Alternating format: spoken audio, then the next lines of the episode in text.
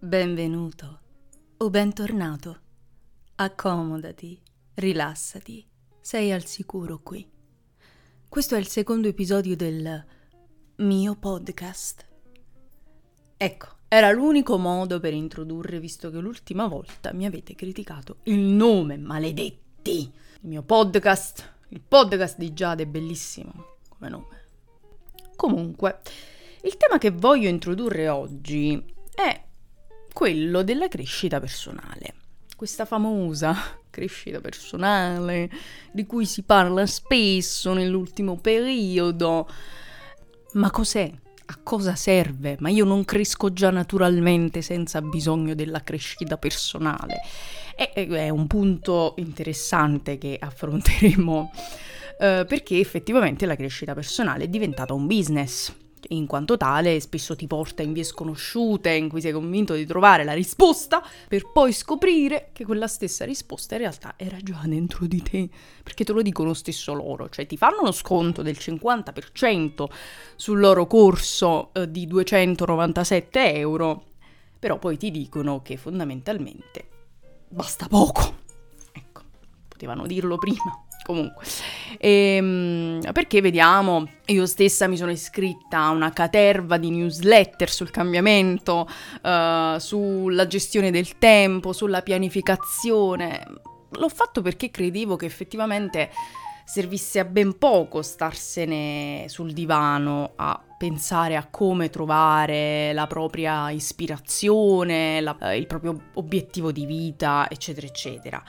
Tutte queste cose mh, mm, sul cambiamento, sulla pianificazione, sono utili, ma eh, se messe in pratica. E mi dispiace dirlo, il più delle volte, almeno nel mio caso, sarò io che sono una grande pigrona, non vengono messe in pratica. Io ho seguito molti corsi, molti consigli sul, su questo tipo di argomenti perché ne sono attratta. Piace la scoperta di sé, mi piace mettersi alla prova, mi piace perché adoro anche scoprire i miei difetti, è una cosa che mi, mi nutre so di avere un difetto, cerco di comprenderlo appieno, riconoscerlo, che è la cosa più difficile, ma anche la cosa più bella da fare, riconoscere di avere un difetto per poi lavorarci, per poi accoglierlo, perché i nostri difetti si mettono anche in mezzo alle nostre relazioni interpersonali, nell'amicizia, nell'amore, nella famiglia.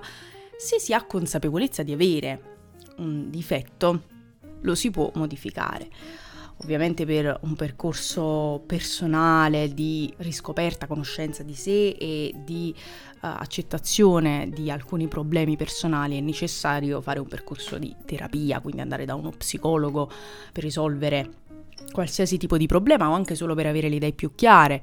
Lo psicologo è una scelta molto molto molto utile e che io consiglio vivamente a chiunque, questo lo dirò sempre. Detto ciò, non voglio assolutamente screditare chi lavora nell'ambito della crescita personale perché, ripeto, io stessa ne sono estremamente affascinata, ma proprio per questo ho potuto constatare che c'è necessità di dare una maggiore spinta all'azione. Ecco perché questi noti life coach temporaneamente riescono a darti una spinta, ma queste routine vanno sfumando nel tempo perché sono un po' difficili da sostenere Uh, basti pensare alle morning routine. Sono, io sono stata una grande fan delle morning routine. Sono partita dalle morning routine delle 8 del mattino e gli diventa facile svegliarsi alle 8 del mattino, meditare, fare yoga, pianificare la giornata. Ecco, diverso è quando inizi a vedere uh, morning routine delle 5 del mattino in cui vanno prima a correre in mezzo alla strada, poi tornano, fanno colazione con le uova a marcia, cioè ecco, diventano delle performance non è più un modo per aiutare la persona a crescere, ma è un modo per far sentire in colpa la persona per non stare facendo abbastanza. Perciò non credo siano positive. Io credo che il punto chiave sia l'azione, cioè fare, che è la cosa più difficile, perciò creiamo tutte queste tecniche, eh, formule magiche per uh, fare. Perché uscire, mettersi alla prova, andare a bussare alla porta di qualche centro presso cui avete sempre desiderato lavorare. Ecco, tutte queste cose ci portano un'ansia estrema che non sappiamo gestire e quindi evitiamo di affrontare e non facciamo e torniamo a casa e vediamo un altro video sul cambiamento, ma non usciamo di casa. Questa è la cosa che io vorrei ribadire. Quello che senza dubbio direi alla me appena ventenne è basta.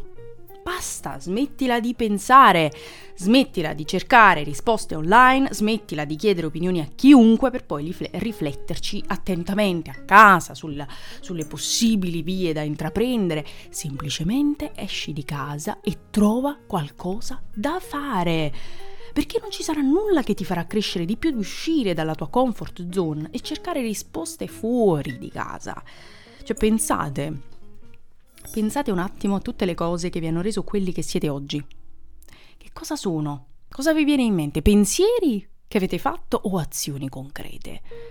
Dovete spingervi, c'è uno sforzo dietro, uno sforzo del, nel fare. Il vero problema è che nessuno ci prepara alle scelte, ok?